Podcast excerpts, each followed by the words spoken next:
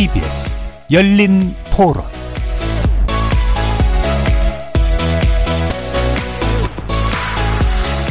안녕하십니까. KBS 열린 토론 정준희입니다. 적어도 한 자리대 정도는 가야지 1단계 낮춰야 게 맞다고 생각하는데 1단계로 낮춘 거는 좀 시기상조 같다고 생각합니다. 생활 패턴이 이제 많이 달라져가지고 너무 장기간 되다 보니까 국민의식 자체가 바뀌었기 때문에 단계가 풀어진다고 그래서 뭐 예전 생활처럼 돌아가가지고 모임하거나 그러진 않을 것 같아서. 또 확진자가 세 자릿수 늘었다고 그래서 너무 성급하게 또 1단계로 조정한 거 아니나 그런 생각이 드는데 계속 2단계를 유지하기에는 경제가 무너진다고 하더라고요. 그동안 이제 뭐 2단계 내에서 갈 수 없었던 노래방이나 뭐 이런데 출입 가능하다라고 들었거든요. 근데 그런 데서도 이제 또 확산이 되니까 좀 걱정이 되죠. 2단계 때도 만난 사람들 다 만났던 것 같고 1단계로 됐어도 만난 사람들 어차피 보고 안 만난 사람들은 안 보일 것 같아서 아무래도 2단계 때 회식하면은 안 좋게 대외적으로 비춰질 수 있으니까 이제 1단계로 내려갔으니 조금 하는 분위기로 바뀐다 정도 정도는 될 것 같기는 해요. 그 소상공인들은 분명히 환영할 거라고 봅니다. 자영업자들이나 굉장히 힘들어하는 게 눈에 보이거든요. 네, 잘한 걸로 봐야죠. 근데 이게 금방 끝날 것 같지도 않고 서로가 좀 조심하고 가서도 이렇게 바닥바닥 붙은데 안 있고 그렇게 하니까 그렇게 살면 될 것 같아요.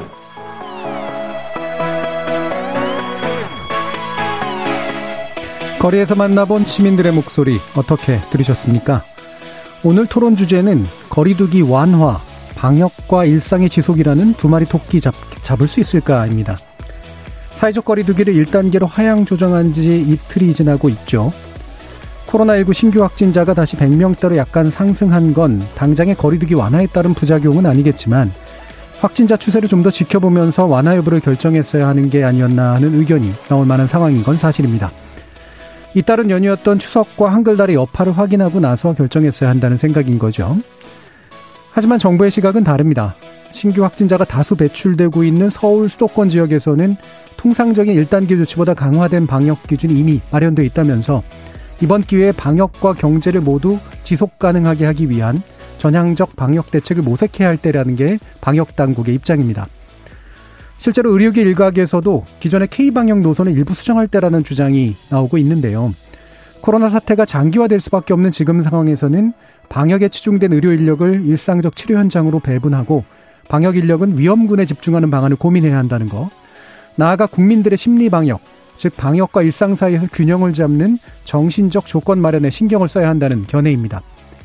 오늘 KBS 열린 토론에서는 세 분의 전문가와 함께 거리두기 1단계 하향 조치 성공을 위해 어떤 부분에 유의해야 할지, 나아가 지속 가능한 방역과 일성을 위한 선결 과제는 무언지 세심히 살펴보겠습니다. KBS 열린 토론은 여러분이 주인공입니다. 문자로 참여하실 분은 9730으로 의견 남겨주십시오.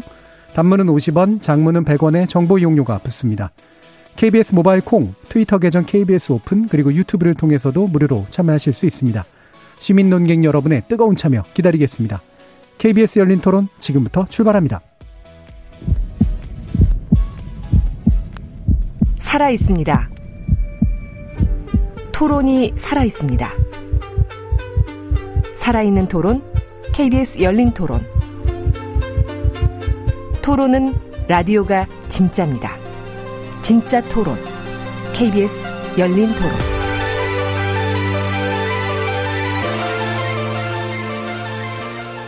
오늘 함께 해주실 세 분의 전문가 소개하겠습니다. 먼저 서울시 COVID 19 심리지원단장 맡고 계신 코로나19 심리지원 단장이시죠. 김현수 명지병원 정신건강의학과 교수 나오셨습니다. 네, 안녕하세요.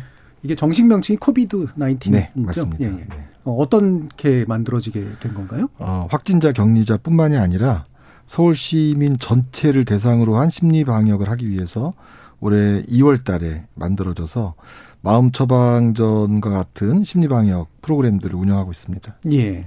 어, 뭐, 정신건강 관련된 또, 어, 이 부분은 뒤에서 아마 네. 자세히 좀 다뤄주실 거기 때문에, 네. 어, 중요한 또, 어, 기능을 좀 담당해 주고 계신 것 같습니다. 그리고, 어, 엄중식 가천대 길병원 감염내과 교수 자리하셨습니다. 네, 안녕하십니까. 그리고 홍은심 동아일보 의학 전문 기자 함께 하셨습니다. 네, 안녕하세요.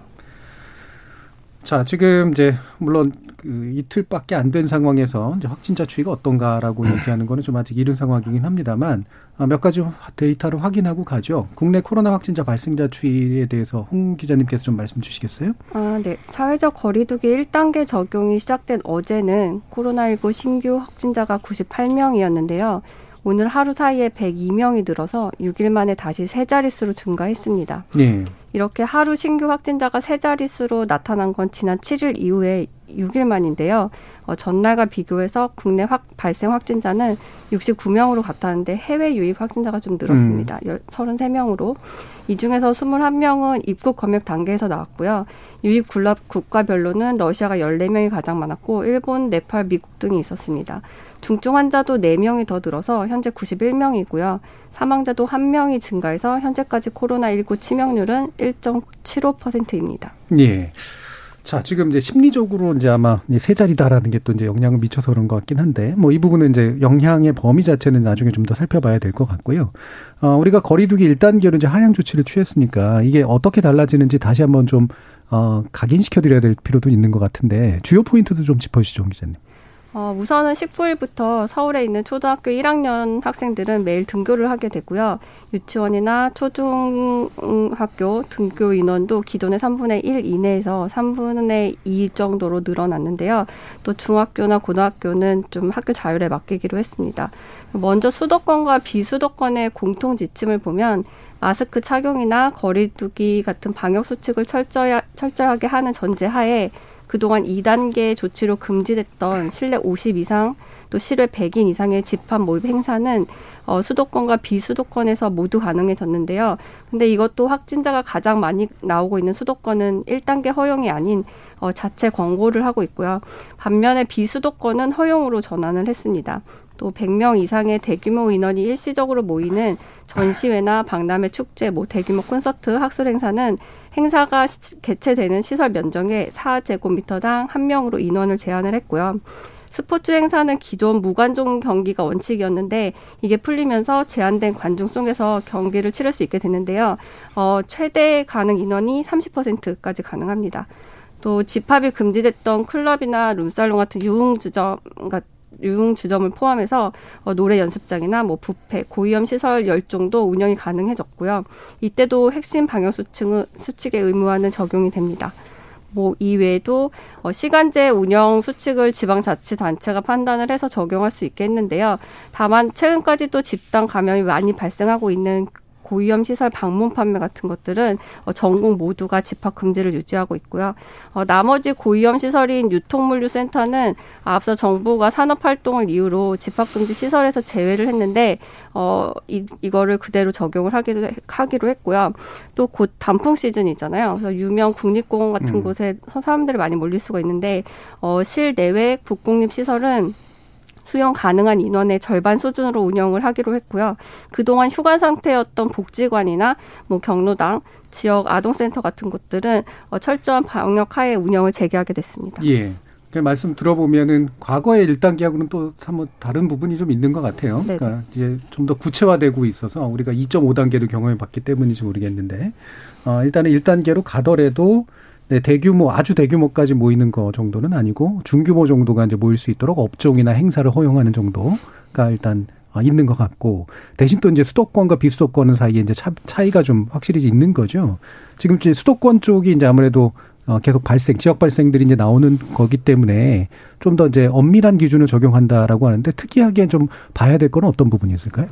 네, 이번에 정부와 서울시는 아직 좀 확진자가 많이 나오고 있는 수도권에 대해서는 상대적으로 제약을 많이 뒀는데요. 어, 식당이나 카페 같은 열여섯 종의 다중 이중, 이주, 이용 시설에 대해서는 방역 체계를 비수도권 생활 속 거리두기 수준이 1단계 정도로 풀었지만 수도권에서는 2단계 수준을 유지하기로 결정했습니다. 그래서 명단 관리, 그러니까 출입자 명단 관리 같은 방역 수칙 의무, 의무화를 유지하기로 했고요. 어, 수도권에 한해서는 사실상 거리두기 1.5 단계를 적용한 셈인데요. 일반 음식점이나 휴게 음식점, 뭐 제과점 같은 곳은 추가로 테이블 간 1미터 간격 음. 거리를 의무화하기로 했고요. 이를 지키기 어려울 때는 뭐 좌석 한 칸을 띄워둔다거나 테이블을 띄워둔다거나 가림막을 설치하는 것 중에 하나는 반드시 준수를 해야 합니다. 또 수도권 내 교회의 소모임이나 행사 식사는 계속 금지가 되고요. 어, 예배실 좌석 수도 한 30% 이내로 대면 예배를 허용하게 됐고요. 어, 감염 위험이 좀 높은 집회도 2단계에 준하는 조치를 적용하게 됩니다. 서울시 전역 한 10인 이상 집회 금지는 종료하지만 도심 집회 금지 조치는 기존 그대로 유지하기로 했고요. 사실상 집회가 많이 열리는 광화문 같은 도심 내 집회는 불허하기도 한, 한, 한 겁니다. 또 비수도권에선 다중 이용 시설 16종 내 마스크 착용 의무화를 제외했는데요. 하지만 수도권의 고위험 시설이나 불특정 다수가 이용을 해서 감염 확산의, 확산의 우려가 있는 대중교통, 의료기관, 뭐 요양시설에서는 오늘부터 마스크 차, 착용을 의무화합니다. 이 마스크 착용 의무화는 계도 기간을 거쳐서 다음 달 13일부터는 위반자에 한해서 10만 원 이하의 과태료를 부과하게 됩니다. 예, 그러니까 수도권의 경우는 한 1.5단계 정도에 준한다라고 받아들이시면 대략 이해가 가능할 것 같고 어, 집회는 대체로 허용되지만 도심권 집회는 여전히 금지되는 것. 그 다음에 마스크는 반드시 어디서든 쓰시라는 거. 이 정도로 아마 어, 대략적인 이해가 좀 가능할 것 같은데요. 어, 결국 이제 본론으로 좀 들어가야 될 것 같은데, 어, 지금 이제 거리두기 1단계 시점의 문제잖아요. 어, 이렇게 하향 시점이 좀 더 있어야 었어야 되는 거 아니냐. 또는 지금은 그래도 피, 어, 필요했다. 어떻게 봐야 될까요, 洪 교수님? 예, 그러니까 저희가 사회적 거리두기를 이제 3단계, 그러니까 세 개의 단계로 나누었고 예. 각각의 기준을 만들었습니다. 그런데 실제로 이제 돌이켜 보면은 이 단계 기준을 맞춰서 단계를 올리거나 낮춘 적이 없는 것 같습니다. 예, 예. 대부분은 이제 그 당시의 상황 음. 그리고 앞으로 예측 어, 가능한 그런 여러 가지 경우의 수를 고려를 하고 여기에 또 이제 여러 가지 경제적인 음. 그런 문제점들을 종합해서 정무적으로 판단을 했다고 저는 예. 판단합니다. 음. 그래서 사실 전문가들은 단계를 올릴 때는 좀 과감하고 빠르게 올릴 것을 음. 권고를 하고 단계를 낮출 때는 좀 신중하고 어 조금 더 어, 여유를 가지고 내릴 것을 권고를 하는데 예. 그런 측면에서 보면은 어 현재는 기준을 1단계로 내리는 기준에 부합되지 않습니다. 음. 그러니까 적어도 매일 평균 어, 확진자가 50명 이하로 내려가야 되는데 지금 60명 중반대였고요. 그리고 어, 이 감염 경로가 불분명한 사람도 여전히 예. 어, 10% 후반대까지 지금 계속 나오고 있고 뭐 이런 상황이기 때문에 실제로는 1단계로 내리는 기준에는 맞지 않습니다. 음. 그렇지만 워낙 지금 그 2단계 이상의 어, 방역 그 강화된 그 방역이 장기화되고 있었습니다. 그러다 네. 보니까 어, 많은 국민들이 이제 피로도가 높아지고 있고 그리고 실제 그러다 보면 이제 참여도가 떨어지기 시작하는 그런 시기이고 경제적으로도 상당한 피해가 누적이 음. 되고 있기 때문에 결정을 한 것이라고 보는데 전체적으로는 어, 이 지금 추석 연휴 그리고 한글날을 중심으로 한 연휴 두 번의 연휴의 그 어떤 효과, 예. 그러니까 전파 어, 상황을 아직 충분히 파악하기 전 단계이기 때문에 좀 빠르다라는 게 개인적인 판단이지만 어 저희가 지금 지금까지 유행 상황을 보면 여러 가지 방역에 대한 그런 자신감도 있는 것 같고 그리고 무엇보다도 국민들이 마스크 착용이나 손위생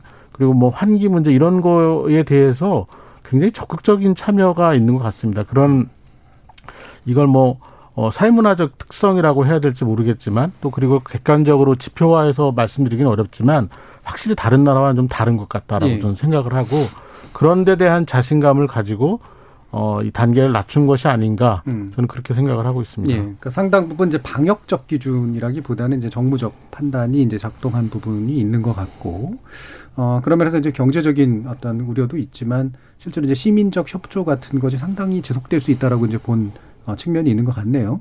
어, 약간은 좀 실험적인 면도 좀 분명히 있는 거겠죠. 이런 식의 하향 조치라든가. 어, 저는 실험적인 측면이라기보다는 예. 그 저희가 지금 어 50명 이상 계속 확진자가 나오고 또 심지어는 뭐 100명, 200명 단위까지 어, 확진자가 증가된 상황이 있었는데 음. 생각보다는 저희가 잘 막아냈습니다. 예. 이제 그런 것과 관련해서 아직 그 어, 사회적 거리두기의 단계 기준을 변경하지는 않았지만 음. 어, 저는 이 부분도 그래서 이제 변경이 필요하다고 생각을 하는데 예. 우리가 갖고 있는 능력, 대응 능력이 방역 능력이 우리가 어, 설정했던 단계보다는 조금 더 나아진 부분이 있다라는 것이고 네네. 다시 말씀드리지만 어, 확실히 이 유럽이나 미국에 비해서 지금 확산이 뭐 점점 심해지고 있는 그런 나라들보다는 저희가 그 국민적인 역량, 사회문화적인 요인이 소인들이 네, 좀 다른 것 같습니다. 예. 좀더 우리가 방역에 좀 더 자신감을 가져도 음. 될 정도로 우수한 면을 보여왔다 이렇게 생각을 하고 있습니다. 음. 그러니까 해외 사례 뭐 이따 좀 더 짚어보긴 할 텐데 해외는 이게 이제 막으면 그나마 좀 잡혔다가 풀면은 갑자기 또 확 하고 이렇게 진폭이 굉장히 큰 모습을 보이는데 한국 같은 경우에는 한 2차 정도의 대유행이었고 사실 이게 뭐 원인이 비교적 좀 명확해 보이는 그런 이제 전파의 양상이었었잖아요. 그렇기 때문에 사회적 거리두기나 이런 것들을 진폭을 좀 이렇게 좁게 가져가도 괜찮다라고 하는 판단을 했을까요? 그러니까 뭐 지금 그 대유행이라고 표현하셨는데 음. 우리로는 대유행이었는데 예. 를 들면은 어 뭐 그 광복절 광화문 집회 요 당시에 한 400명까지 올라갔던 예. 적이 있고 대구 경북 시절에도 한 1000명 가까이 예. 올라간 적이 있지만 어 미국 유럽 같은 선진국에서의 그 큰 유행 상황을 지금까지 봐도 그 나라 입장에서 보면 우리나라는 대유행이라고 볼 수 없는 미미한 예. 상황이었거든요. 예. 그러니까 이제 우리는 이제 그걸 가지고 방역이 실패했냐, 뭐 음. 어쩌냐, 뭐 이렇게 따지지만 다른 나라에서는 너무나 잘 조절되고 있는 거거든요. 예. 다른 나라 비교를 해보면. 뭐 스웨덴 사례 지금 뭐 여러분들이 비교를 많이 하지만 음. 스웨덴 인구 천만 좀 넘는데 지금 어 오늘 날짜로 확진자가 거의 10만 명 가까이 됐고요. 그리고 사망자도 지금 5,900명이 넘었습니다. 예. 그러니까 이제 이런 것만 보더라도 우리가 그동안 굉장한 노력을 통해서 아주 잘 관리해 왔다라고 판단할 수 있는 거죠. 예. 알겠습니다. 구체적인 지침 관련돼서 좀 이따 다시 한번 좀 여쭙도록 하고요. 그럼 이제 약간 심리적인 문제를 좀 살펴봐야 될 것 같아요. 아무래도 이제 지금 일상을 지속하기 위해서는 어, 심리적인 조건도 좀 고려해야 된다라는 얘기들이 있는데 어, 김현수 교수님께서 네. 이 부분 계속해서 이제 또 주목해 오셨기 때문에 네. 실제로 이제 방역 장기화에 대한 후유증 같은 것들이 많이 좀 관찰이 됩니까? 사실 이제 저희 나라는 우리 엄 교수님 말씀처럼 사실 방역이 장기화되지만 이 방역 장기화에 대한 저항이 높은 나라는 아닙니다. 네. 네. 마스크 착용률도 높고 네. 손 씻기율도 높고 또 정부의 방침에 관해서 국민 신뢰하는 정도가 높아서 다른 나라에 비하면 어이 방역 장기에 따른 행동적 후유증 음. 이런 것이 이제 심각하다고 생각하지는 않는데 다만 이제 최근에 어 생각보다 별로다. 심각하지 않은 것 같다. 네. 이렇게 생각하면서 어 이 방역 이 강도 높은 방역에 대한 반감을 좀 갖게 되는 음. 중소상공인이나 또 어 병세가 젊은이들에게는 심하지 않다. 어 그래서 이 젊은이들 사이에서 음. 좀이 건강에 대한 그 과신을 음. 통해서 좀 허세나 만용을 부리는 그런 그룹이 또 생기고 또 이제 일각에서는 어, 사실 뭐 여러 가지 이유로 자기는 망했다. 경제적으로도 망했고, 예, 예. 코로나로 인해서. 그래서 자기는 이제 사실 죽음을 앞에 두고 있기 때문에, 음. 어, 뭐 방역 이런 거에 참여할 의지가 없다. 예. 이런 그룹들이 이제 조금씩 늘어나는 거, 음. 이런 걸 사실 우리가 굉장히 걱정하고 있습니다. 음. 네. 그럼 굳이 말하면 제 전체 국민들이 이제 특별하게 방역에 있어서 이제 막 이른바 코로나 블루라든가 우울증이 네. 많은 건 아닌데, 네. 적극적인 저항을 하게 되는 심리들이 이제 여러 군데서 좀 나오게 된다는 그런 말씀. 그렇죠. 이제 경제적인 어려움이 아마 가장 큰 저항의 요소가 어, 될 것 같고요.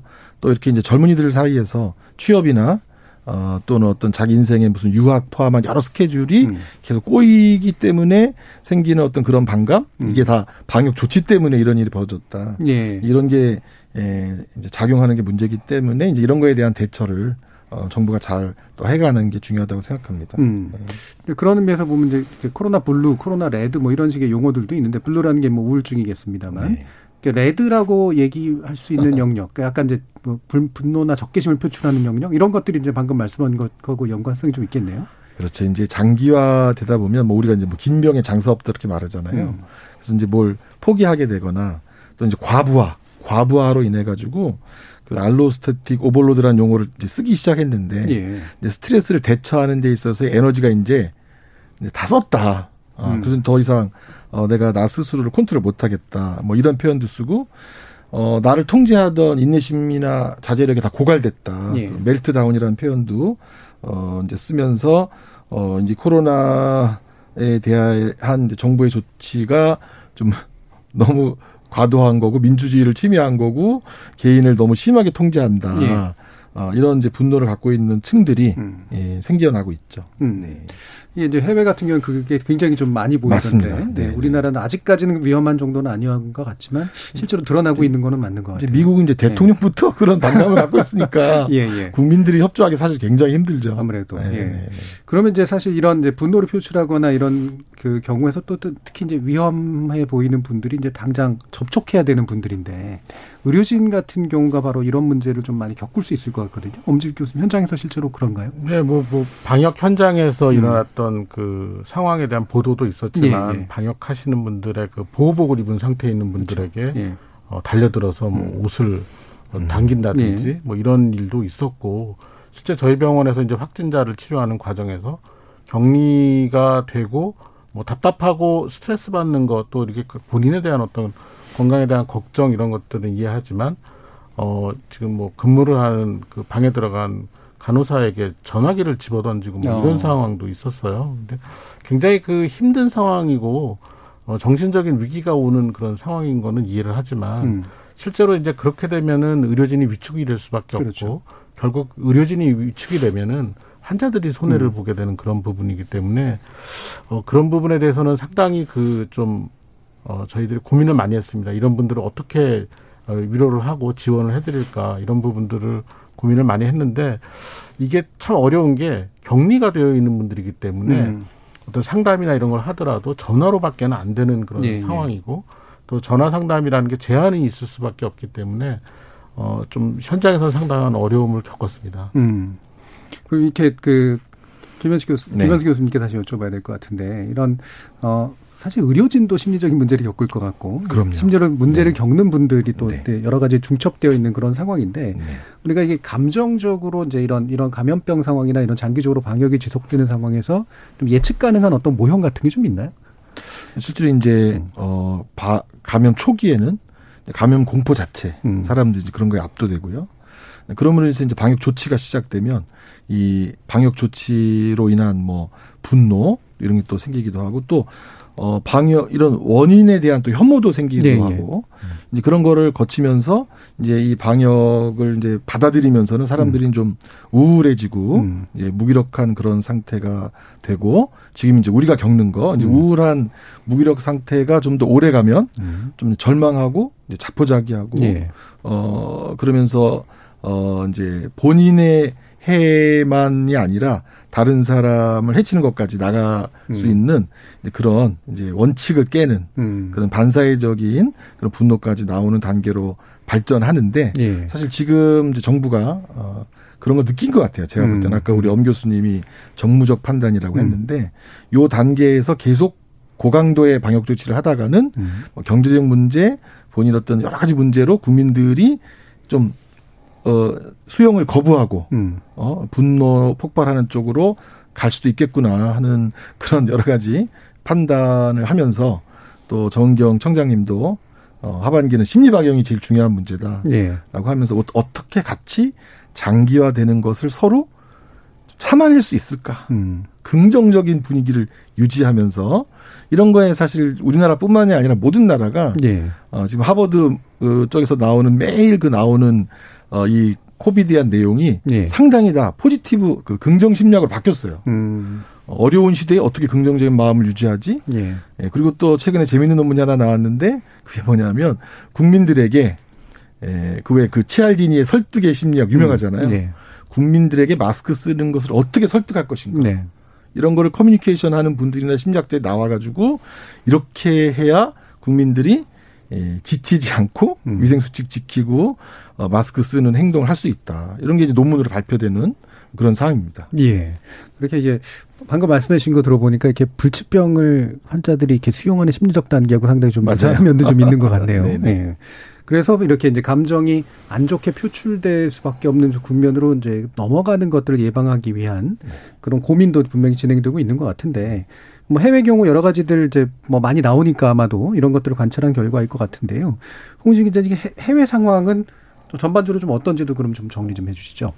아, 뭐 해외는 뭐 미국이나 브라질 이런 데서 늘고 있다는 거는 알려져 있는 건데요. 미국 내 코로나19 바이러스 누적 환자, 환자가 지금 현재 시간 12일 800만 명을 넘어섰어요. 사망자도 22만 명이 넘었고요. 그래서 미국의 누적 확진자 수가 이렇게 어, 지난달 21일 700만 명을 기록한 적이 있는데요. 21일 만에 누적 환자 수, 어, 확진자가 100만 명을 더 넘긴 증가한 셈인데요. 당시에 600만 명에서 700만 명으로 증가할 때는 26일 정도 걸렸거든요. 예. 근데 이번에는 그것보다도 빠른 5일이나 단축이 돼서 음. 이렇게 100만 명 이상이 늘었고요.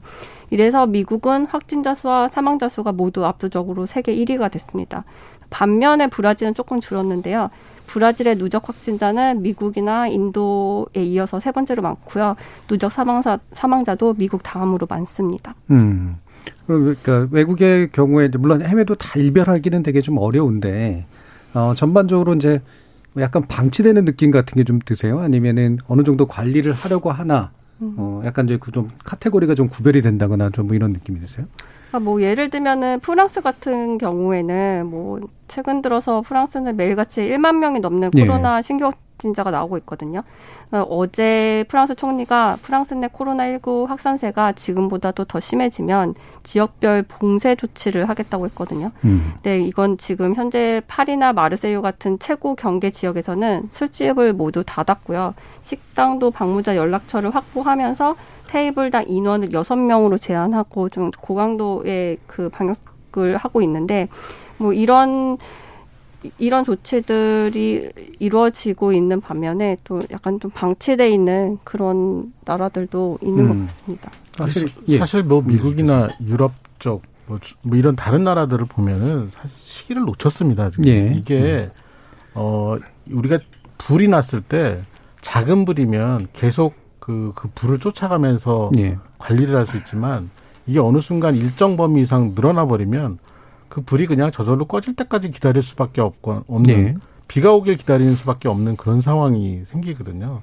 다른 나라는 그 초기 방역의 시, 시기를 우리나라처럼 좀 이렇게 강하게 그 방역을 통해서 관리하는 그 시기를 완전히 놓쳐버린 거죠. 음.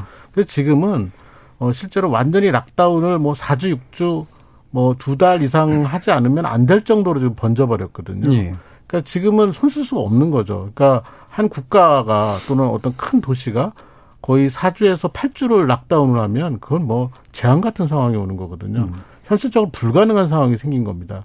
그렇기 때문에 이제 어 사실상 제가 보기에는 어 거의 손을 놓은 거라고 보고 있고 어 이제 젊은 층에서의 중증 환자 발생이 생겼을 때 그런 분들을 이제 살리기 위한 중증 환자 관리 대책 정도만 가능한 상황이 아닌가 생각을 합니다. 예. 이제 우리도 어느 한순간 그런 걸 놓치게 되면은 똑같은 상황이 생길 수 있습니다. 지금 우리가 관리를 잘하고 있지만 예. 코로나19의 가장 큰 문제는 어딘가 허점이 생기면 여지없이 그 부분을 파고들고 어, 아주 광범위하게 확산이 될 수 있다라는 거죠. 음. 그래서 저희가 이 긴장의 끈을 놓으면 안 된다는 겁니다. 예. 이 코로나 그 19 처음 나왔을 때 이제 핵심 포인트는 이제 봉이 너무 높아지지 않게 관리를 해서 이게 쭉 넓게 펼친 다음에 나중에 이제 뭐 백신이나 치료제가 나올 수 있을 때까지 이제 의료의 어떤 오버로드를 좀 덜하게 만든다. 이제 이게 어 요체였던 것 같은데 한국은 그나마라도 이제 그게 좀 잘 되고 있지만 해외는 이제 이미 방치가 불가피한 상황이라고 말씀을 주신 건데 이게 또 이제 코로나19라고 하는 것에 이제 알아가는 특성상 그냥 놔둔다고 자연 면역이 되거나 집단 면역이 되거나 이러지 않을 가능성이 이제 높아졌던 문제 아니겠습니까? 그러니까 그러기에는 아직도 음. 그 팬데믹의 초기에 예. 가깝습니다. 예. 왜냐하면 우리가 스페인 독감 100년 전이지만 스페인 독감도 그렇고 10년 전에 있었던 그 신종플루 같은 경우에도 예. 초기에 환자가 발생이 되고 짧으면 6개월 뭐 좀 느린 나라는 한 10개월 이후에 진정한 그 음. 피크가 절, 정점에 이르러 그 향해 갔거든요. 그러니까 지금 어 저희가 12월 말에 중국에서 이제 발표를 하고 어전 세계적으로 유행이 시작된 게 2, 3월 지나면서부터거든요. 예. 그때부터 시, 생각을 하면 지금이 실제로 전 세계적인 팬데믹의 음. 정점으로 가고 있는 상황이라고 볼 수 있고 이 팬데믹의 정점이 아무리 짧아도 두 달, 길면 4개월에서 6개월까지 갈 겁니다. 예. 그러니까 내년 봄까지 간다라는 음. 얘기죠. 그러니까 지금 효과적인 항바이러스제나 또 아주 효과적인 백신이 빨리 나와서 현장에 적용이 되지 않는 한, 음. 이 팬데믹이 상당히 장기화될 수밖에 없고, 어, 해외에서의 팬데믹이 끝나지 않으면 우리나라도 어, 그렇죠. 완전히 안전하다고 말할 예. 수가 없는 겁니다. 음. 그러니까 이게 장기화될 수밖에 없는 국면이 여러모로 이제 파악이 되고 있는데 어 게다가 또 이제 나오고 있는 문제가 완치됐다는 사람들도 재감염 사례라든가 후유증 사례라든가 이런 것들도 이제 자주 보고가 되고 있잖아요. 이 부분에 대해서 좀 짚어주셔야 될 것 같아요, 홍근진 기자님. 어, 네. 그 코로나19에 걸렸다가 뭐 기억 상실증이나 아니면 뭐 건망증 같은 후유증을 네. 겪고 있다고 하는 사람들이 있는데요. 좀 머리가 혼란스럽고 뭐 안개 낀 것처럼 멍하다는 의미에서 코로나19 brain fog라고도 네. 하는데요. 또 그러니까 잘 알려진 거는 뭐 호흡곤란, 만성피로, 후각상실 뭐 이런 것들이 있는데 어 새롭게 이번에 연구 결과가 나온 게 있는데 청력에 문제가 생긴다는 음. 거예요. 그 미국에서 어, 한 환자가 청력에 문제가 생겨서 어, 그, 그러니까 오른쪽 귀가 좀 울리면서 잘안 안 들려서 병원에 갔더니 코로나19 양성 판정을 받았대요. 그래서 스테로이드 약물 치료를 받았는데 증상은 낫지 않고 의사는 이 청력이 원래대로 돌아갈 가능성은 작아서 어, 보청기를 껴야 된다라고 진단을 했다고 하는데요.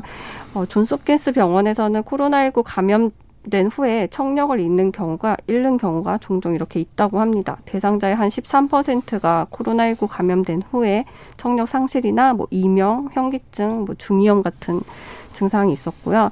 어, 사망 환자의 귀에서 또 바이러스가 검출된 사례도 있었는데요. 코로나19 바이러스는 이렇게 혈전을 일으키기 때문에 귀의 가장 안쪽 부분인 혈관의 크기가 작아서 음. 어, 그 부분을 좀 빨리 맞게 한다는 어, 얘기가 있고요. 그리고 우리나라에서 어떤 연구팀이 어, 심장 이상이 그러니까 뭐 입원한 환자 열 명 중 여섯 명에서 심장에 이상이 생겼다고 발표한 적도 있습니다. 예. 이 후유증 관련해서 특히 초기에는 좀 과도한 그 공포를 유발하는 가짜 뉴스도 좀 일부 있었고 그래서 이제는 어느 정도 양상이랄까 이런 게 좀 임상적인 어떤 데이터들도 좀 있을 것 같은데 어떻습니까? 그러니까 이제 그 코로나19 우리나라의 그 특징을 보면은 네. 어, 특히 젊은 층에서 고위험군이 아닌 경우에 어, 대부분이 이제 경증으로 앓습니다. 그러니까 7, 80% 이상이 아주 경증으로 앓고 나면은 사실상 그 후유증이 남는 경우가 거의 없습니다. 음. 근데 문제는 이제 중증으로 앓는 그런 경우이고 또 중증 이외에도 좀 특이하게 앓는 음. 상황이 생깁니다. 그러니까 어, 이 폐, 호흡기 증상이 주증상, 그리고 폐렴이 주 감염 부위가 아니라 어, 중추신경계를 침범한다든지 음. 또 아니면 중요한 혈관, 그러니까 심장혈관이나 뇌혈관, 뭐 여러 중요한 장기로 가는 혈관을 침범하는 그런 사례들이 계속 발생을 하고 있습니다. 그리고 어, 이게 낫는 과정에서 그 면역 반응이 과도하게 생기면서 생기는 그런 면역 질환들도 같이 생기고 있거든요. 네. 이런 것들이 확진자가 많이 나오는 나라일수록 다양한 사례들이 음. 보여지고 있습니다. 아직까지 우리나라는 어, 이렇게 확진자가 다른 나라에 비해서는 많지가 않기 때문에 어, 이런 다양한 그런 그 합병증, 후유증 사례가 어, 보고가 많지는 않지만 계속해서 누적 확진자가 늘다 보면 여러 가지 어, 좀 특이한 그런 후유증이나 합병증 사례들이 나올 겁니다. 예. 그렇기 때문에 실제로 확진자들의 경우에 이 합병증이나 후유증이 장기간에 걸쳐서 생기지 않는지에 대한 어, 조사 체계가 지금 필요합니다. 그러니까 음. 환자를 등록하고 일정한 기간을 어, 계속해서 정기적으로 뭐 전화나 뭐 이런 걸 통해서 어, 후유증이나 합병증 가능성 있는 증상이나 징후가 생기는지를 확인을 해야 되고 만약 그런 것들이 있다면 적절한 조치를 조기에 하, 해서 이게 영구적인 손상이 되지 않도록 하는 예, 노력이 예. 필요합니다. 음, 이게 이제 지금 이제 생리적인 문제로도 여전히 좀 지켜보고 데이터를 수집해야 될 일들도 여러 가지로 많은데 김현수 교수님께서 지원단도 하시고 또는 이제 실제로 임상적으로 네. 이 코로나 국면 이후로 뭔가 이렇게 좀 특이하게 파악되는 그런 사례라든가 좀 걱정되시는 부분 이런 것들이 좀 있으신가요? 이제 어, 서양에서는 이제 사회적 거리두기 약간 네. 록다운 봉쇄 조치를 했기 때문에 거기서부터 나오는 어떤 사람들의 고립과 외로움으로 인한 어, 정신 질환의 발현이라든지 음. 이런 게 굉장히 많이 보고됐는데 사실 저희는 어, 진짜 뭐 우리 엄 교수 말씀처럼 정말 강력한 록다운은 한 적이 없고. 없어서 어, 정말 이렇게 고립돼서 정신 착란을 일으킬 만한 예. 그런 기간을 겪진 않았지만 저희는 어쨌든 지금 어, 위기에 대한 사, 사람들의 호소가 너무 많은데 어, 20대 여성들의 전화가 정말 확 늘었어요. 이렇게 음. 위기 전화가. 음. 예. 어, 그분들이 호소하는 건 다양해요. 이제 뭐 이제 취업이 안 된다는 것부터 시작해서 외롭다는 것까지 다양한 그런 전화가 있고 또 이제 50대 남성분들이 이제 살기 어렵다는 전화가 확 늘어서 지금 이제 전통적인 저희가 전화 받던 양상과는 다르게 여성은 20대에서 피크를 이루고 남성은 50대에서 피크를 이루는 그런 음. 어떤 사람들의 이제 위기의 양상이 이렇게 드러나고 있다. 코로나로 인한 전화들이 예, 예. 그렇다고 볼수 있습니다. 예. 네. 그것도 좀 성별이나 연령에 따라서 네. 좀 다르게 좀 나타나는군요. 네. 그럼 일부 마치기 전에 마지막으로 엄 교수님께서 우리 지금 1.5단계 내지 1단계 정도에 도달해 있는 약간 사실 되게 복잡하고 구체적인 안들 가운데 전 재밌게 봤던 게 클럽에서 뭐 30분 휴식인가요? 뭐 10분 휴식인가요? 뭐 이런 제도까지 만든다는데 이런 뭔가 이렇게 구체적으로 고민한 건 좋은데 실제로 실효성의 문제에 대해서 좀 우려가 되시거나 또는 주목되는 부분들 이런 게 좀 어떤 게 있으신가요? 네, 저도 그 부분을 좀 음. 봤는데 사실 그 클럽이라는 공간을 저는 가본 적이 없어서 예. 네, 정확한 판단을 하기는 어렵지만 예.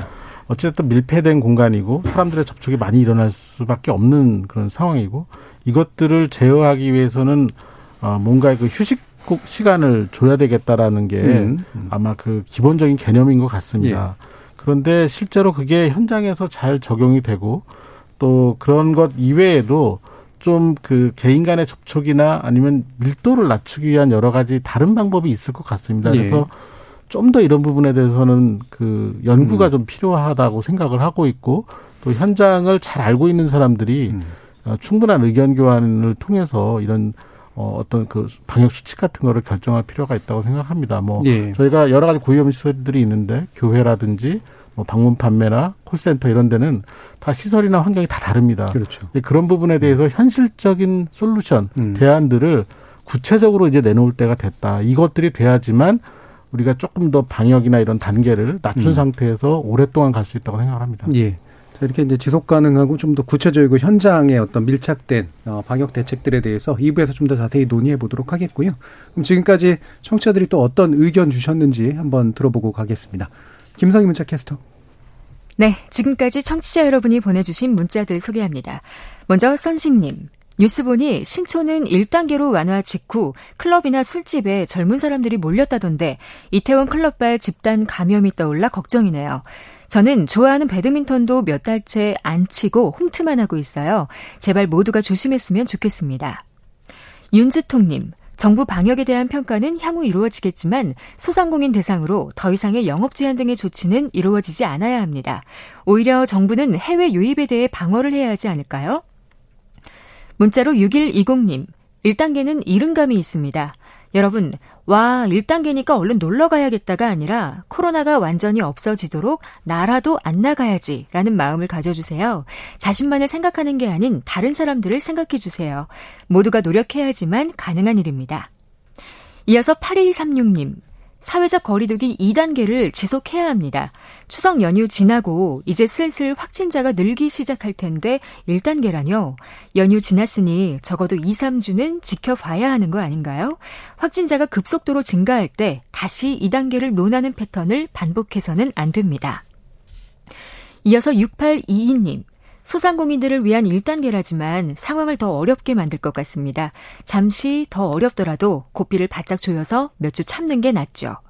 원희님, 코로나 종식에 대한 기약도 보장도 없는데 언제까지 2단계를 유지할 수는 없습니다. 1단계로 완화한 대신 추적 기능을 강화하는 데 힘써야겠죠. 그래도 대규모 집회는 금해 주셨으면 합니다. 끝으로 2894님, 코로나 이후 유치원 초등생 자녀가 있는 집은 가족 구성원 사이에 갈등도 늘고 코로나 블루에 시달리고 있다는 얘기를 들었습니다. 저만 해도 친구들과 교류가 뜸해지면서 답답한 나날로 우울감이 들 때가 많아요. 혼자 할 수 있는 운동이나 취미 활동을 찾고 있는데 어떤 것이 도움이 될까요? 네, 이 시간은 영상으로도 생중계하고 있습니다. 유튜브에 들어가셔서 KBS 일라디오 또는 KBS 열린 토론을 검색하시면 지금 바로 토론하는 모습 보실 수 있습니다. 방송을 듣고 계신 여러분이 시민 농객입니다. 계속해서 청취자 여러분의 날카로운 시선과 의견 보내주세요. 지금까지 문자캐스터 김상희였습니다. 토론이 세상을 바꿀 수는 없습니다. 하지만 토론 없이 바꿀 수 있는 세상은 어디에도 없습니다.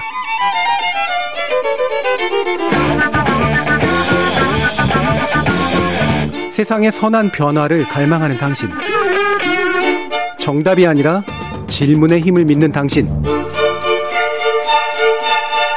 우리 KBS 열린 토론에서 만납시다.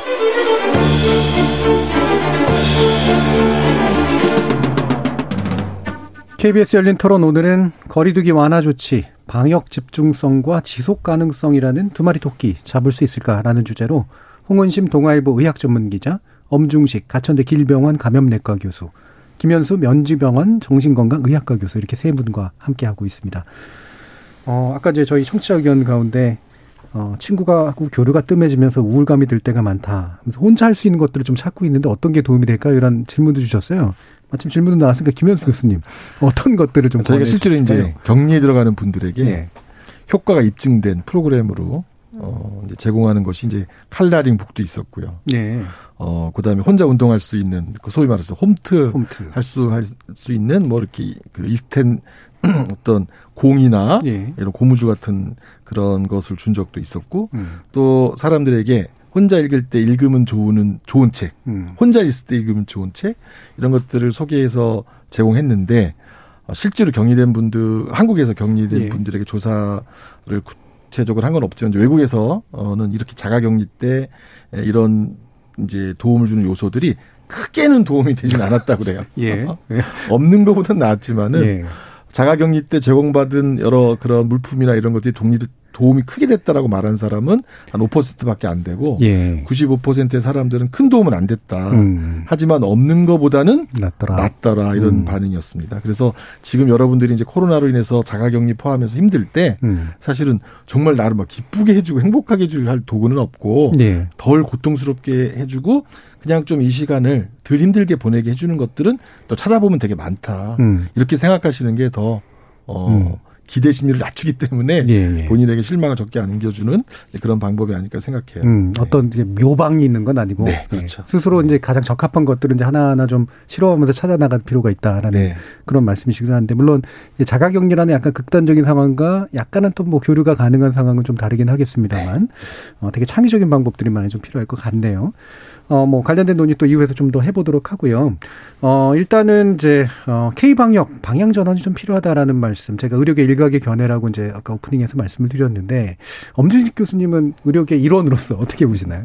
네, 그 이제 지속 가능한 그런 방역 예. 그리고 조금 더 그 사회나 경제가 잘 돌아가기 위한 방역에 대한 어, 고민들을 많이 하고 있습니다. 그런데 그 앞서 잠깐 말씀드렸지만 이 코로나19의 원인이 된 이 바이러스는 어, 그런 허점을 정말 잘 찾아갑니다. 예, 예. 정말 그 지능이 있는 것처럼 음. 어, 잘 찾아가고 그 틈을 노려서 퍼져나가게 되기 때문에 굉장히 신중한 그런 그 결정이 필요한 건 사실입니다.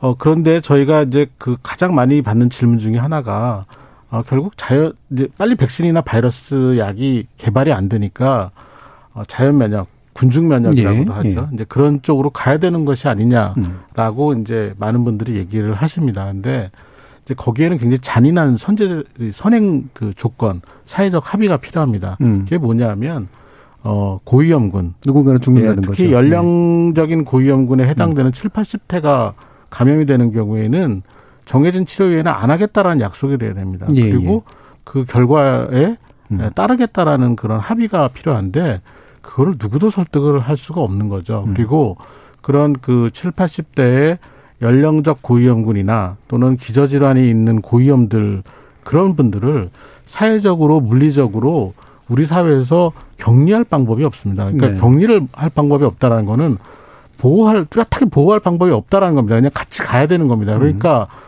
어 이게 어느 정도 퍼져도 우리가 그냥 건강한 사람들은 크게 문제가 없으니까 어 그냥 어, 방역에 너무 이렇게 집중하는 건 좀 바람직하지 않지 않냐라고 말씀하실지 모르지만 제가 말씀드리다시피 바이러스는 나이를 따라서 감염이 되지는 않습니다. 네. 그 전혀 그런 게 관계가 없거든요. 그냥 막 퍼져 나가는 거거든요. 음. 그런 상황에서 고위험군들의 그 대량으로 발생을 하게 되면은 음. 고위험군의 대량 발생을 하게 되면 어 굉장히 그 중증 폐렴이나 또는 이렇게 사망에 이르는 케이스들이 많이 증가할 수밖에 없고 그런 게 일정 수 이상 넘어가게 되면은 다른 질병으로 치료받아야 될 분들이 치료를 못 받게 그렇죠. 됩니다. 예.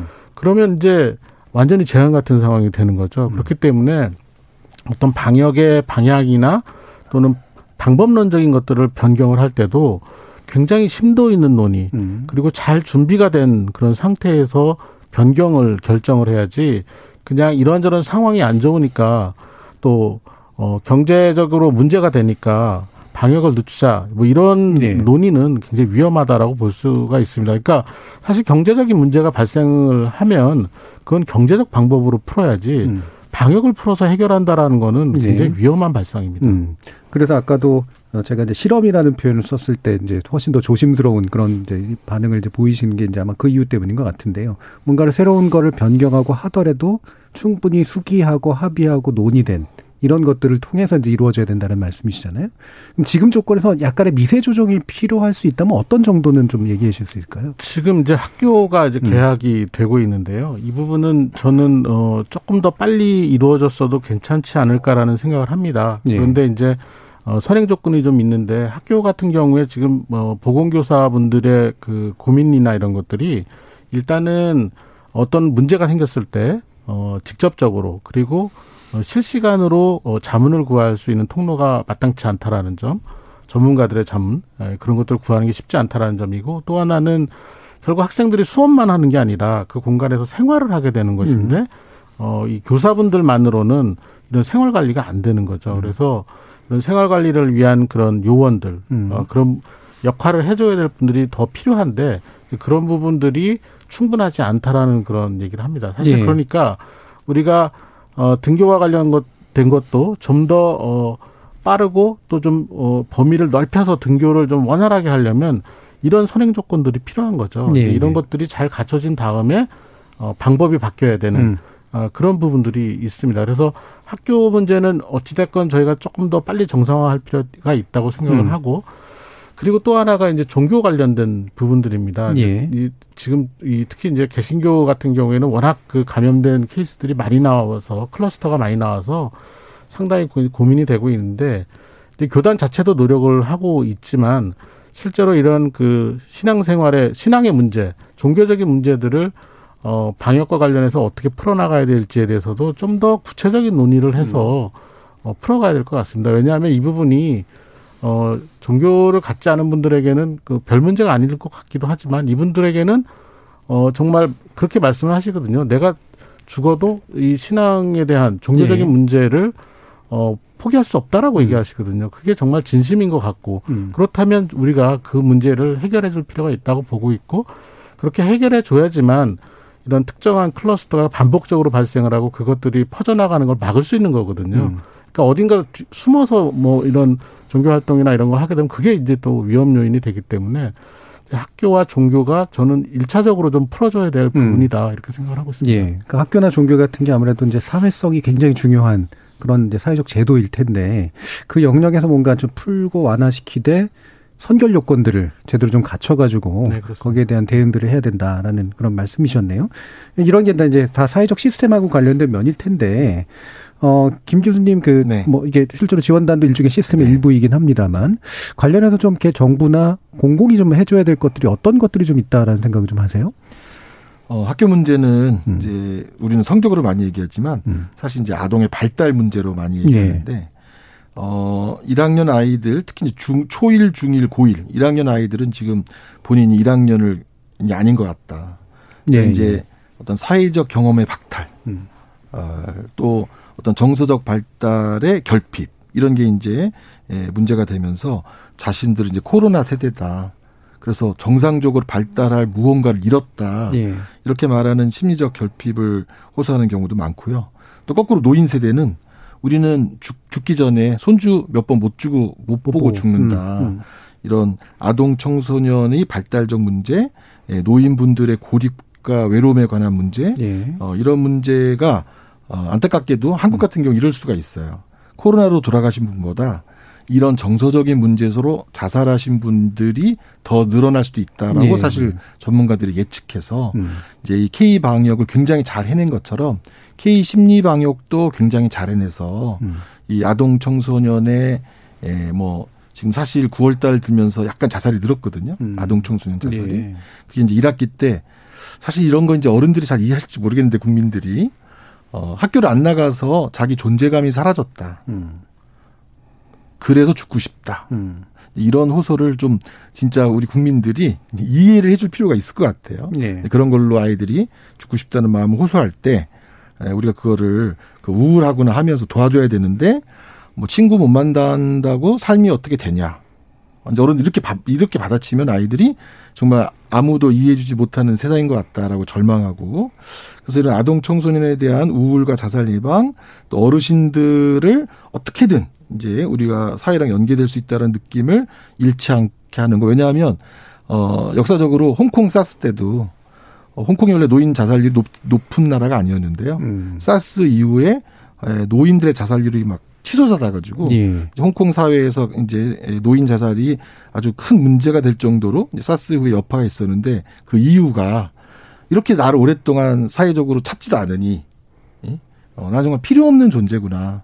라고 하는 걸 어르신들이 느끼고 자살자가 이제 급격하게 증가하는 그런 사례가 있어서 지금 우리 사회 시스템적으로 어 이런 아동 청소년의 발달의 결핍을 손상해 주는 어 그런 정책과 또 우울 자살 예방을 우울과 자살을 예방하는 정책, 어르신들의 또 이런 외로움을 예방하는 정책 음. 이런 것들을 어 이 하반기 때는 뭔가 적극적으로 하지 않으면 또 다른 이제 예, 마지막 그 이 감염병의 마지막 wave가 네, 예. 심리학적 음. 외상의 wave라 그 파도라고 하는데 이거를 이제 크게 맞을 수 있다. 예. 스페인 독감 이후에도 스페인 독감만큼 죽지는 않았지만 자살자로 죽은 네.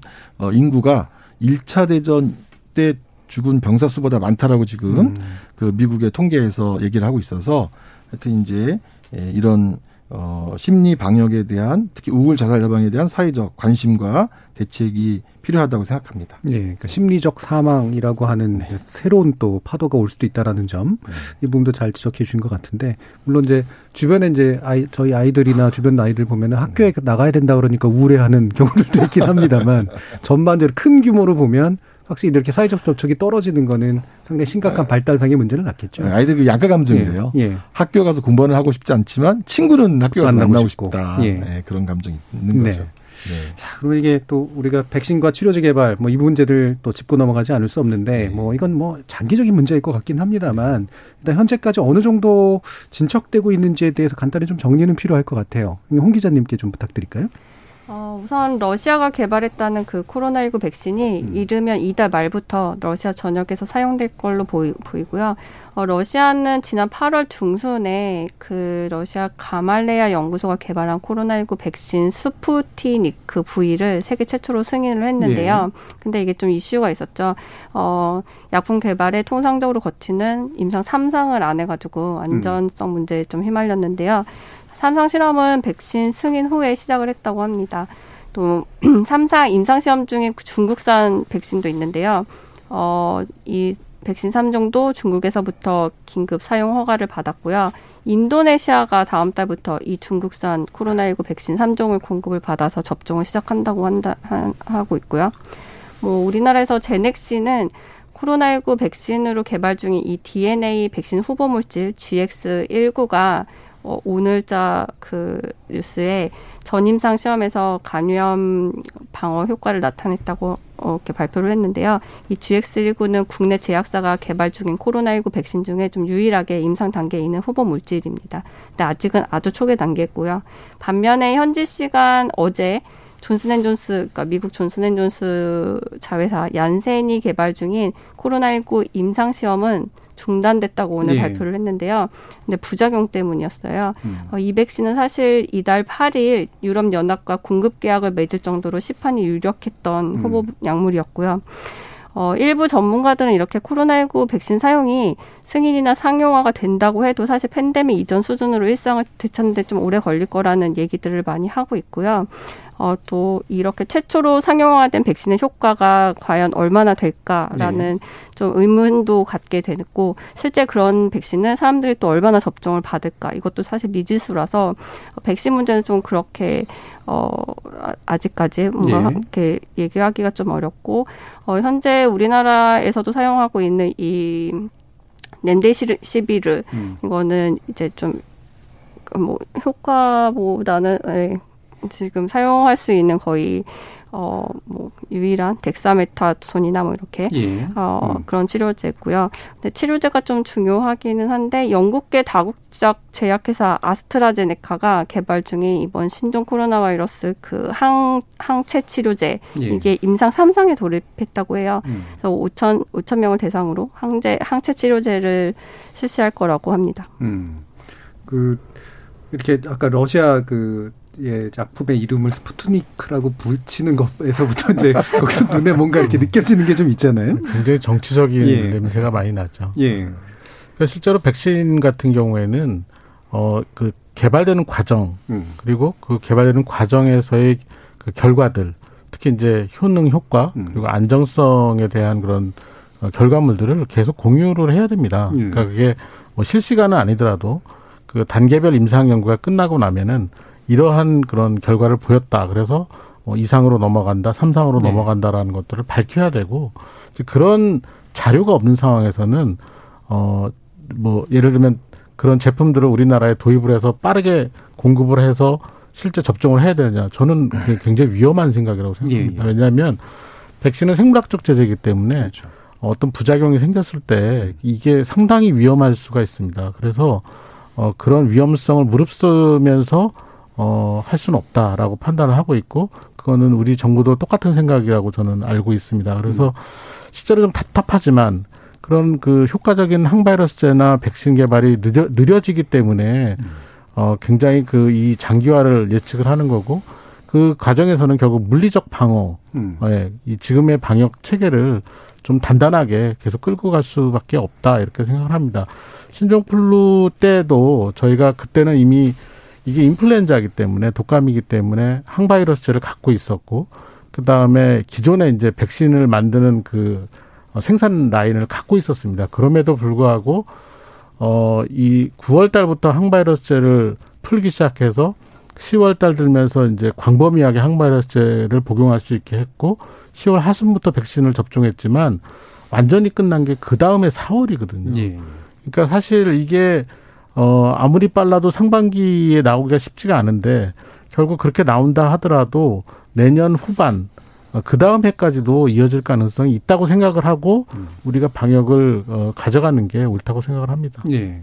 지금 이제 안 그래도 또 이제 미국 같은 경우는 트럼프 대통령이 감염도 됐다가 다 낫다 뭐 얘기하고 뭐 마스크도 벗어 던지고 뭐 치료제 공짜로 공급하겠다 뭐 이런 식의 얘기도 하고 막 그러는데 어떻게 해프닝으로 봐야 될까요, 임 기자님? 뭐 대선 때문인 것 같아요. 예. 그렇죠.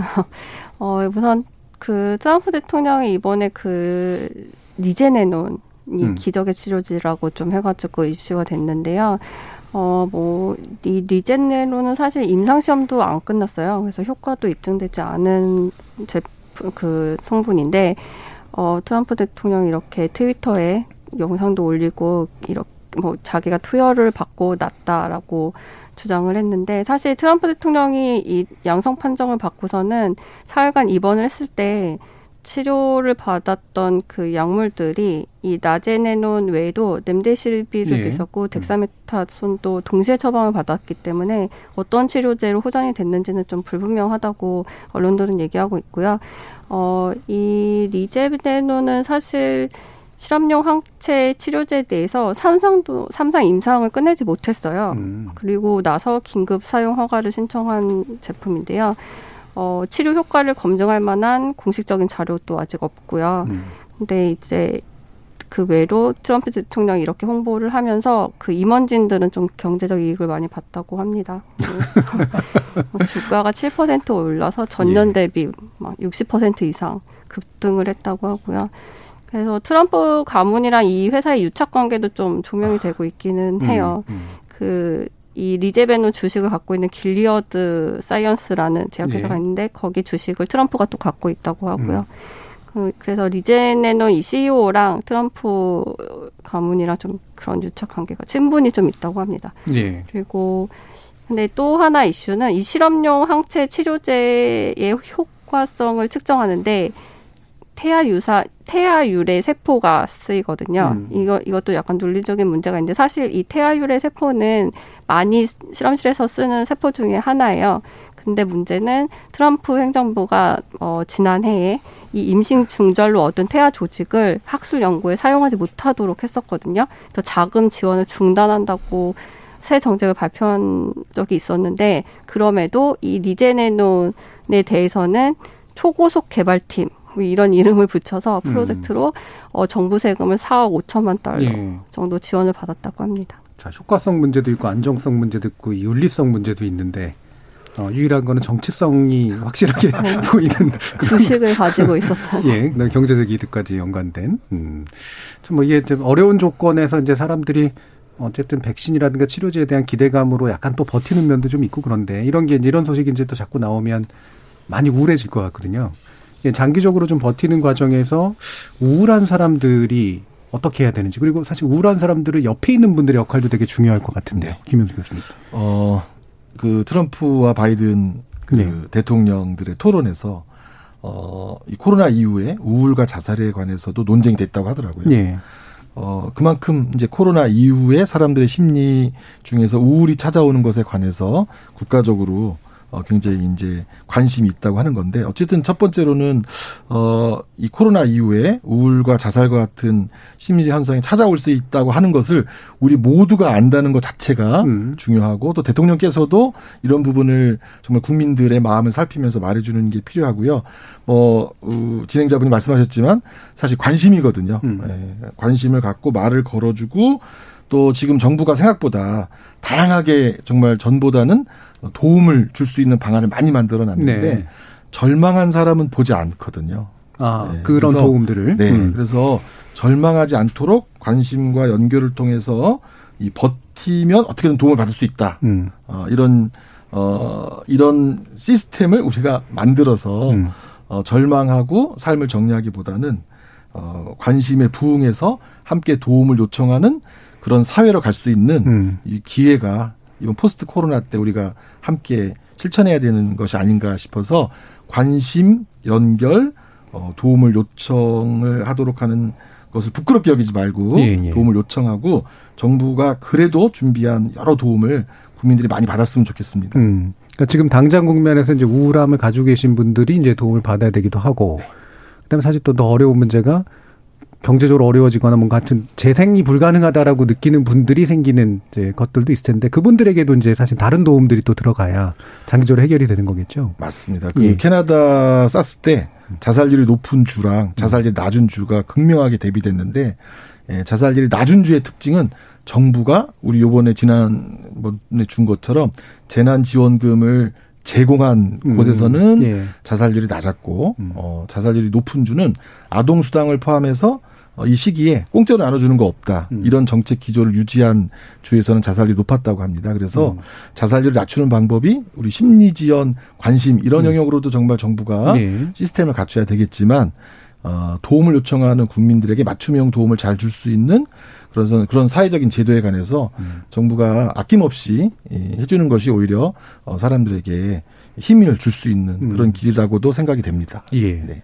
자, 그럼 또, 어, 뭐 의료 문제를 또 몇 가지 마지막으로 좀 짚어봐야 될 것 같은데, 지금 이제, 어, 그, 이런 독감과 이제 지금 코로나19가 같이 오는 문제, 그 다음에 또, 어, 치료를 받아야 될 분들이 병원에 갈 수 없기 때문에 생기는 문제, 이런 것들이 지금 복합적으로 좀 나타나고 있잖아요. 어떻게 좀 해결이 돼야 되나요? 일단은 그 독감, 인플루엔자하고 음. 코로나19가 같이 그 유행할 가능성에 대한 그 걱정이 굉장히 많습니다. 예. 그런데 이거에 대한 어, 예측은 좀, 그, 이, 좀 반반입니다. 음. 그러니까 음. 실제로, 어, 인플루엔자가, 어, 북반구에서 유행을 하는 것들이 기존, 어, 예념처럼 똑같이 그렇게 유행을 하게 되면 굉장히 큰 혼란이 올 겁니다. 음. 왜냐하면 증상만으로는 코로나19와 전혀 예. 감별할 수가 없기 때문에 실제 그, 어, 어떻게 그 진료를 해야 될지에 대한 고민들이 굉장히 깊어지고 있고요. 음.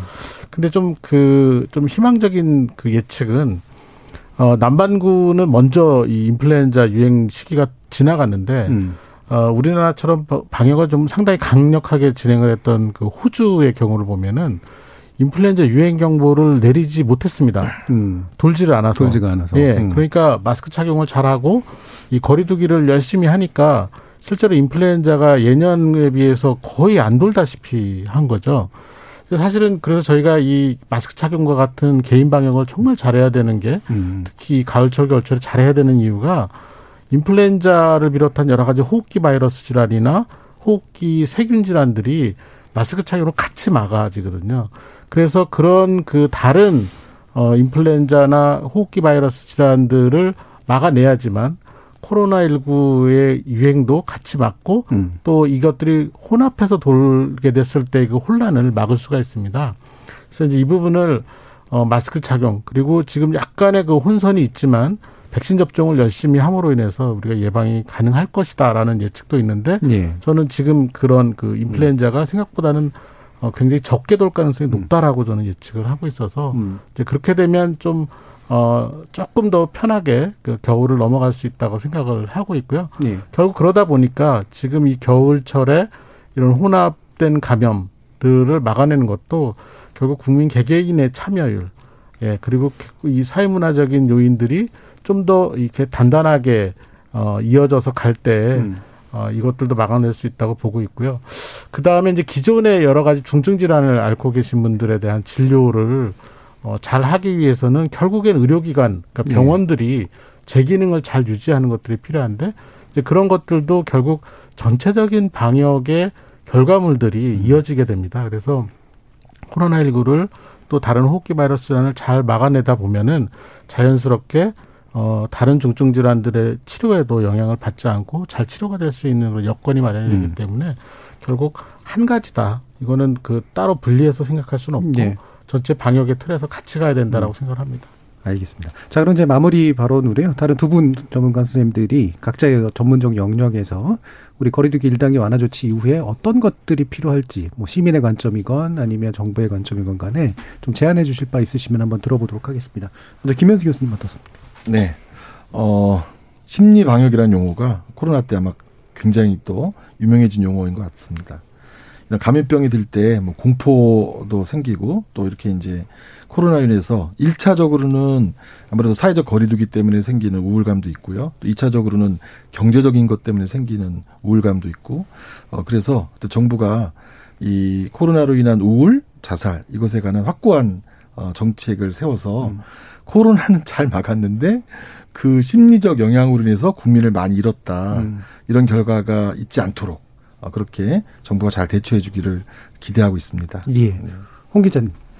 어, 우선은 저는 좀 약간 현실적인 음. 당장 있는 어 10월 31일은 할로윈 데이예요. 예. 근데 이게 원래 미국의 축제지만 언제부턴가 우리나라에서도 젊은 사람들 음. 사이에서 이태원이나 이런 유명 클럽 술집에서 아 이렇게 엄청난 인파가 몰리는 어, 일들이 생기고 있는데요.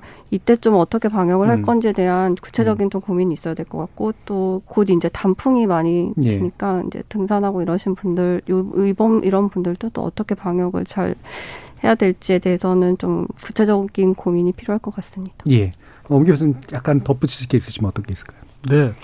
어, 실제로 이제 굉장히 피로도가 높은 그런 음. 상황인데 그 생각보다는 또 그 우리가 잘 그 넘어갈 여러 가지 그 좋은 조건들을 갖추고 있습니다. 그래서 어 사실 이런 그 어, 신종감염병과의 싸움에는 가장 중요한 게 이제 인내력, 네. 끈기 이게 정말 중요하거든요. 그래서 좀 굉장히 힘드시겠지만 조금 더 우리가 어 서로를 보살피면서 이런 인내력과 끈기를 가지고 좀 더 이 기조를 유지를 해서 어 우리가 좀 더 효과적인 항바이러스나 백신이 공급이 될 때까지 좀 버티자 예. 이 말씀 드리고 싶습니다. 알겠습니다. KBS 열린 토론 오늘 순서는 그럼 이것으로 모두 마무리하겠습니다. 오늘 토론 함께 해주신 김현수 교수님, 엄준식 교수님, 그리고 홍은심 기자님 세 분 모두 수고하셨습니다. 감사합니다. 감사합니다. 저는 내일 저녁 7시 20분에 다시 인사드리겠습니다. 지금까지 KBS 열린 토론 정준이었습니다.